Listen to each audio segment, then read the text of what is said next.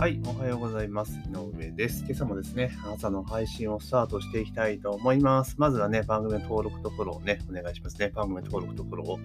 えー、お願いしますというところで、まあ、新年もね、もう5日になりました。えー、今日から、えー、昨日から仕事始めのところもあるでしょうし、今日からのところも多いのかなってところですよね。まあ、新年早々だとね、まあ、挨拶回りとか、まあ、そんなところですが、今コロナがどうじゃこうじゃなってますからね、まあ、意外になんか、静かなスタートなのかなというところです。で、今日はちょっとね、また気になる記事というか、また相変わらずちょっと行政がピンボケじゃねえかなと思った記事が1個あったので、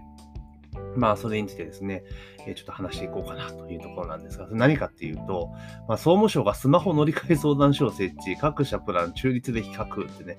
いうのがあったわけですね。まあ、要はあれですよね、携帯の料金プラン、スマホの料金プランをですね、あの、保険の窓口とかありますよね。あの、保険の比較して、あなたにはこれがベストですよ、みたいなことを、まあ、やってるとこあるじゃないですか。今、あれのスマホ版を、まあ、やると。いうところなんですね。で、しかも、あの、税金突っ込んでやるぞというところだとなんですよ。はあっていうところですよね。もちろんだからこの相談所を作るのは別に悪いことじゃないと思うんですけど、これ別に行政がやる必要ってあるのっていうのが、まあそもそも多分同じ疑問を持たれる方はちょっと多いんじゃないかなと思うんですね。もちろんその料金体系が分かりにくいっていうのとね、値段を下げなければいけないって圧力つながるのはあるんだけれども、わざわざ税金突っ込んでやるかっていう話なんですよね。で、なんか、えー、要は保険のね、相談窓口のような、えー、機能を担わしてですね、で、各社料金プランを比較できるシステムの構築費用や人件費など、約1億4000万円負担するほか、将来の本格的な事業化も後押しすると。えー、特定の携帯会社に、えー、頼らず中立性を保てるビジネスモデルや運営者事業の資格制度などを検討するというところなんで、こういうのやると、まあ、結局またこれ利権化するじゃないですか。最初はいいにしても。ね。で、結局保険の窓口とかってあれって、あの、結局そのファイナンシャルプランナーとかそういう人たちが、まあフリーの人たちが所属して、で、それで、あれですよね、契約があった場合はリターンがあるって。いや、なんだ、成功報酬ですよね。が、キックバックされるっていうモデルじゃないですか。で、言うとこれ結局はね、あるところにまたお金を落とすような形になるわけですよね。だこういうのって別に民間がやりゃいいだけのことだって行政が主導する必要は全くないわけですよね。で、民間がやってないってことはビジネスモデルに旨味がないからやらないわけですよ。で、そこにいて今度は、えー、なんていうのかな、ええ税金を入れてやってしまうと、で、それが多分期間限定とかであれば、まあ全然問題ないんだけど、これは恒常的にね、なっちゃうと、もうただ利権になっちゃうんですよ、利権に、うん、なってしまうんですよね。ね、で、ここでこういうまた業者がそこで儲かる税金が入るみたいな感じで、まあ日本の良くない、えー、やつだよなっていうところなんですよね。うん。だからこれどうなんかな。で、さ、そもそも、もう今どんどんどんどんネットで全部を処理させてて、非対面でやっていきましょうよっていう世の中の中で、もう超逆行っすよね。うん。こんないちいちやって。で、多分そのなんだろう、オンラインとかでやるとかなんてね、対面でやるとか多分なってくると思うんですけど、めちゃめちゃ効率悪いですよね。ってところなんですよね。だから、多分、その、今、このモデルが存在してないってことは、ね、存在してないってことは、あの、あれなんですよ。儲からんのわけですよ。儲からん。ビジネスで成り立たないから発生しないわけですね。だからこれがビジネスとして成り立つんであれば、まあ、そもそもこんな行政がどうじゃこうじゃ言う前にスタートしてるわけなんですよね。だからこういう領域にね、行政はね、首突っ込んでいかんのですわ。だからひたすら値下げ圧力をかけるっていうことをしっかりして分かりやすい料金プランにしろというので、どんどんどんどんそのキャリア側を行政指導していくっていう形の方がある意味健全なのかなと。こうやって利権ばっか作っちゃうのは良くないよね。うん。だからどうなのかなっていう気はしますよね。だからこれってだからそのドコモのアハモみたいなやつをスパッと作ってくださいねって言いや言って強制すればいいだけのことじゃないですか。だからそもそもそのなんだろう。行政側がそのあんまりこう、あじゃこうじゃね、言うのは良くないと思うんですよね。だからもちろんその、電波量をね、安く提供しているからっていう風な話で言って、携帯会社をゴリゴリ言うんだったら、いや、そもそもテレビ局の電波なんとかしたりやっていう話ですよね。あんな破格な値段でやってるんだったら。だったら、その、なんだろう、えっ、ー、と、スマホ会社が払ってる、携帯キャリアが払っている電波量を若干下げるから、それを原資にして値下げしなさいとか、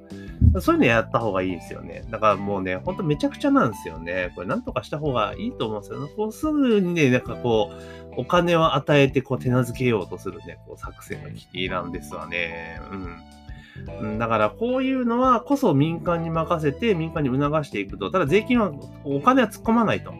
うん、お金突っ込まないようにしてくださいねってするんですよ。お金突っ込まないで、こういう事業を展開した場合に、例えば、あの、システム開発にかかった経費っていうのは全額損金にしていいですよとか、例えばね、原価償却にしないで損金にしていいですよとか、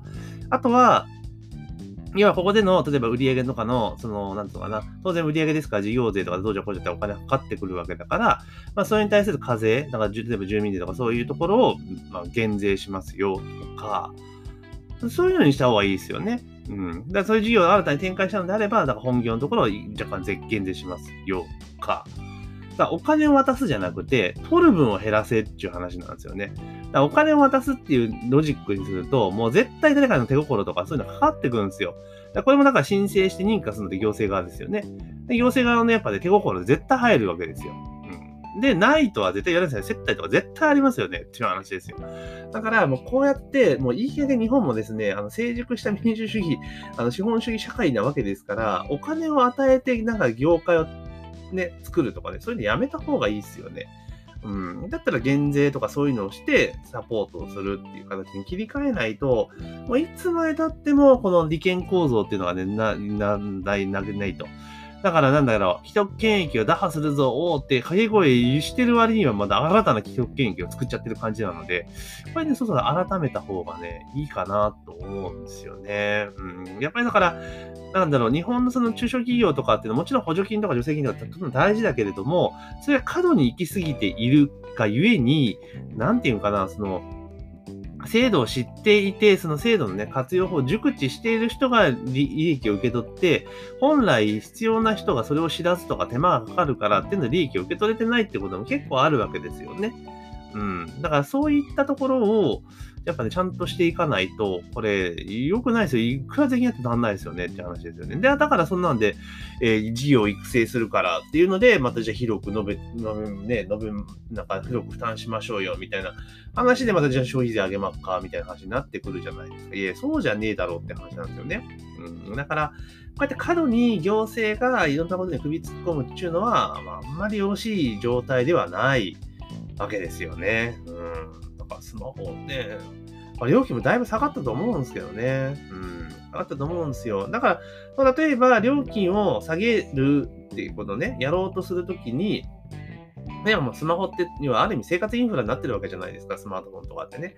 なった時に、じゃあ 5G やりますせって言った時に、今って携帯キャリアが自前で全部ね、設備投資してるわけですよね。その設備投資の部分をインフラ投資として国が一部負担するとか、いうふうにしてあげればいいわけなんですよね。お金、まあ、配るじゃなくても、これインフラ整備ですから。っていうふうにしていくっていうのが、本来あるべき姿じゃねえかなっていう気がするんですよね。そしたら値下げせざるを得ない状況になるじゃないですか。うん。だからインフラ整備も自前でやらせて、で、かつ、じゃあ儲かってるからっていう話になっちゃうと、まあどうなんかなっていうとこなんですよね。うん。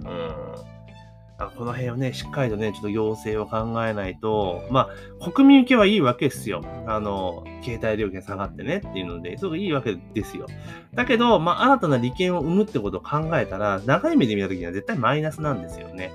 この辺はちょっとね、考えた方がいいんじゃないかなという気がします。うん。これね、良くないなってちょっと思ったりはするんですけどね。だから、まあ、こういうのは本当だから民間に任せてやるっていうのがいいですよね。で、それこそ、その携帯各社が、その、MOV 含めて、その通信事業者が、それぞれが出資して、出資するとかいうか、ちゃんと出して共同で作るとかだったらわかるんですよ。うん、よりその消費者の理解を深めるために、まあ、そういうところを作りますよって、そこでは、えー、携帯キャリアとか関係なく、あの、やりますよと。で、そこの運営資金は、えー、各あの、ところがね、そのなんとか負担する、うん、事業者が負担するって形にすればいいわけじゃないですか。で、でそこの分に関しては当然ね、ジョイソフトバンクが増えたとかいろいろあるわけですけど、それはもう社会貢献じゃないけど、CSR 的な意味合い、国民にとってこうね、最適な料金プランをまあ、知ってもらうためにみたいな感じにしてしまえばいいわけですよ。で、そこにかかった経費っていうのを全部全額損金扱いしてあげたら、別にやりますよねって話じゃないですか。そういった各制度の仕組みをうまく使ってね、やっていく、やっていけばね、もっとうまくできるのになってすごく思うんですよね。うん。だから企業だから官僚とかその組織が縦割りだから、総務省は総務省の管轄だし、税金は財務省の管轄だから、いやいやいや、っていうのがあってこう、こうなっちゃうんですよね。だから自分たちの範疇の中でやろうとするとこういう風になってしまうところを考えると、まあちょっとね、考えた方がいいんじゃないかなというふうにします。まあもともと自民党がね、そういう政権じゃないですか。特定業界に対して、あの、資金、資金っていうかね、権権益っていうかね、あの利益を、まあ、バックするっていう政党じゃないですか、そもそもね。で、そこの特定業界に利益を戻して、で、そこが潤うことによって、最終的にはこうね、あの、そこで働く人たちは潤って、みたいなロジックですよね。うん、だからそういう業界なんでそういう政党なんですよ。もともとそもそもの話で言うとね。だからそこからもう政権取ってるじゃん。もうこういうのはもう当然起こり得ることなんですよね。うん。じゃあ、じゃあそれダメだって言ってね、他やらせるぞって言って、ね、10年前やら、十数年前やらしたらどえらいことになったわけですよね。だからまあ、ある意味日本人自体がちょっと話されますが、まあ、政治に対して関心を持って、ちゃんとジャッジするっていうことができるようにならないと、結構ね、またね、こう勢いとかでね、政権交代とかなってしまうと、あれだし、今だとメディアがね、必要時に煽っちゃうからね、良くないですよね。だからこういうの気をつけなきゃいけないなと思いますけれども、ただ、まあ、そういう政党であるということを理解すれば、あ、こういう空気の来たかっていうところがあって、あとはもう、地元の政治家ですよね。自分のところの選挙区の政治家に、もうなんじゃ俺はって言って、じゃんじゃん突っ込むとかね、そういうことをやっぱしていかないと良くないんじゃないかなというふうに、まあ思ったりしました。で、後半ちょっと話は取れましたけれども、まあこうやってね、えー、行政が適度に、必要以上に介入するとかね、えー、なんか乗り出すっていうのは、まあ、個人的には良くないなと思ったので、えー、これはこんなお話をさせていただきました。えー、ぜひね、番組登録とね、フォローをね、忘れずにね、お願いしますね。番組登録とフォローをね、忘れずにお願いします。というところで、えー、朝の配信は以上とさせていただきます。今日も一日頑張っていきましょう。